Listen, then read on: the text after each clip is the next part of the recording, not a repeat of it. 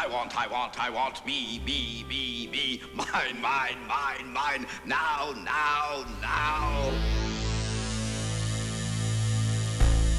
You know you're responsible for what you hear. You know you're responsible for what you hear.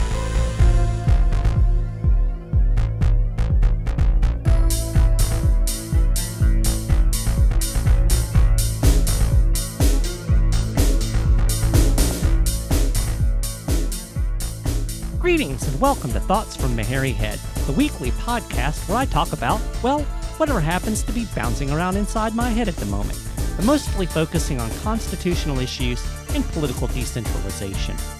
This is episode 36 of Thoughts from the Hairy Head, and I appreciate you tuning in.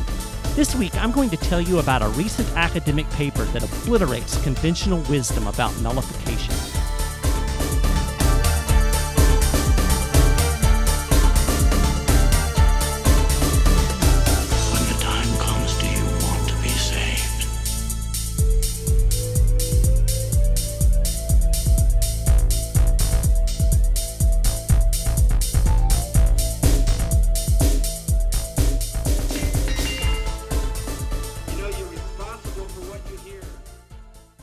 Well, I'm really excited about this episode of Thoughts from a Hairy Head because I get to share with you guys some news that, at least in the academic world, is considered blockbuster.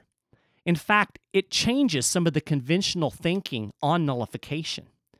So, before I get into the paper, let me give you just a, a quick background on uh, the history of nullification and, and really what we're talking about here.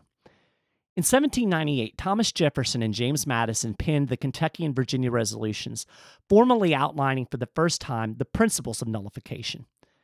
They were responding to four laws collectively known as the Alien and Sedition Acts.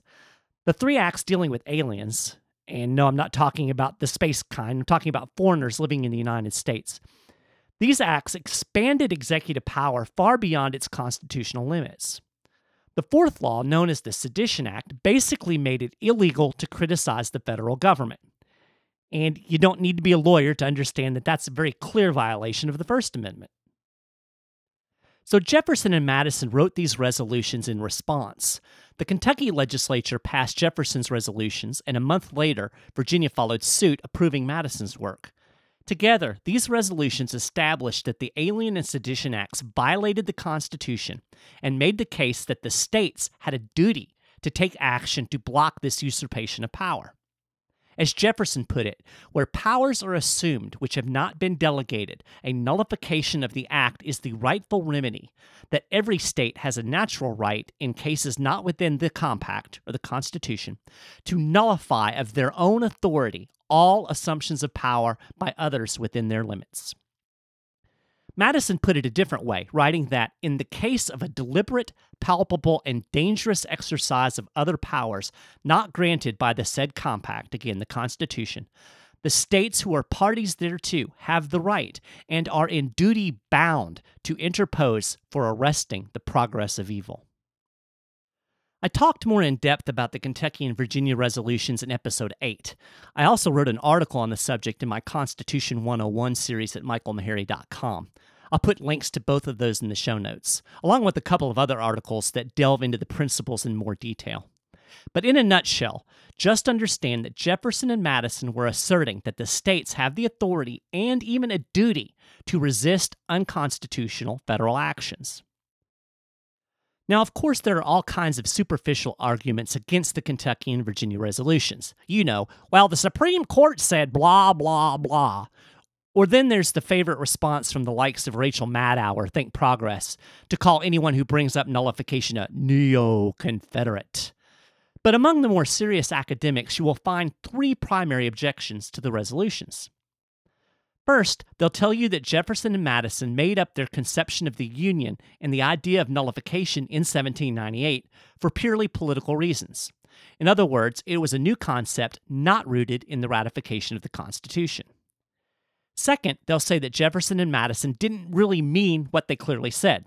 They'll say that interposition only meant protesting or voting out the bums in Congress, not actually taking state action to resist unconstitutional acts.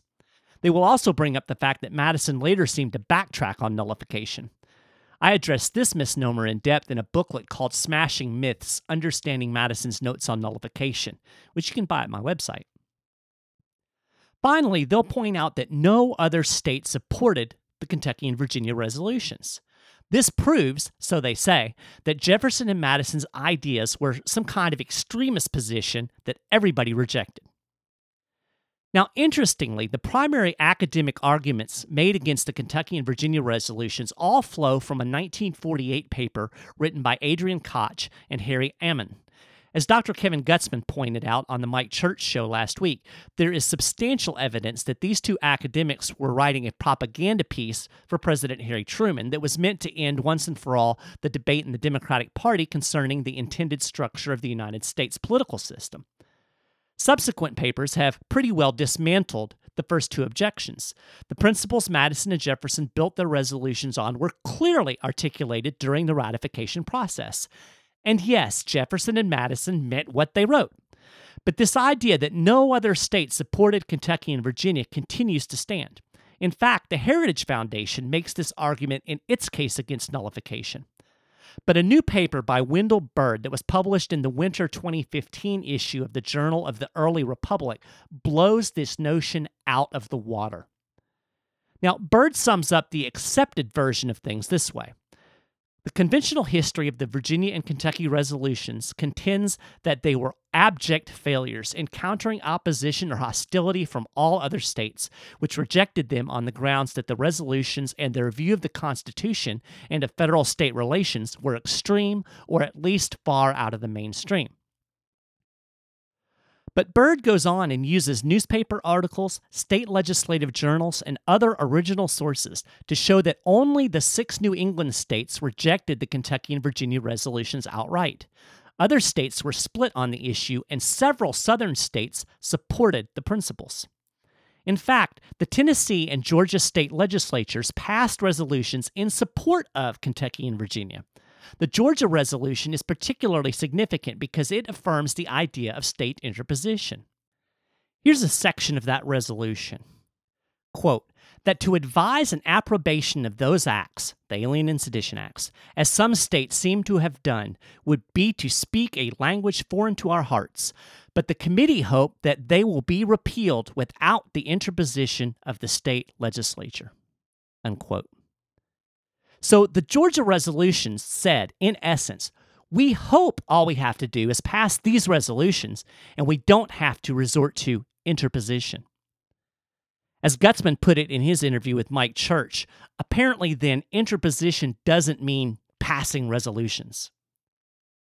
And that's what people always say that interposition and nullification didn't really mean anything beyond protesting or maybe voting out people who supported the Alien and Sedition Acts. But clearly, it meant more than that. Georgia was hinting at taking further action to block the acts if their resolutions didn't have their desired effect. In fact, Jefferson discussed further action in a letter to Madison after the resolutions were passed. He even said he was willing to take things as far as secession. I never thought the every other state rejected the resolutions was a very good argument anyway. It doesn't disprove the soundness of Madison and Jefferson's reasoning. I always challenge people to actually refute the arguments they made. Nobody's ever been able to do that. But from an academic perspective, Bird's paper is truly revolutionary. It completely disproves the conventional wisdom when it comes to other states' reactions to the Kentucky and Virginia resolutions. It's also important to note that those New England states that were rapidly attacking the resolutions in 1798 and 1799, well, they embraced them fully about 10 years later to challenge Jefferson's blockade, and then again during the War of 1812 to fight federal conscription of troops. In fact, listen to what Daniel Webster of New Hampshire wrote during the War of 1812. The operation of measures thus unconstitutional and illegal ought to be prevented by a resort to other measures which are both constitutional and legal. It will be the solemn duty of the state governments to protect their own authority over their own militia and to interpose between their citizens and arbitrary power. These are among the objects for which state governments exist. You see, it wasn't Jefferson and Madison concocting some new conception of the Union in 1798 for political reasons. It was politicians in northern states that were playing that game when they rejected the resolutions.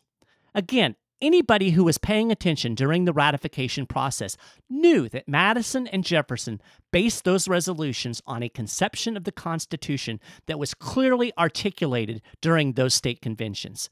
It was the Federalist Party that was striving to formulate a new conception of the constitutional compact, a national government with sweeping powers at the federal level. Bird's research strengthens the case, but the resolutions stand on their own merit. Again, I challenge anybody to read the Kentucky and Virginia resolutions and refute their logic.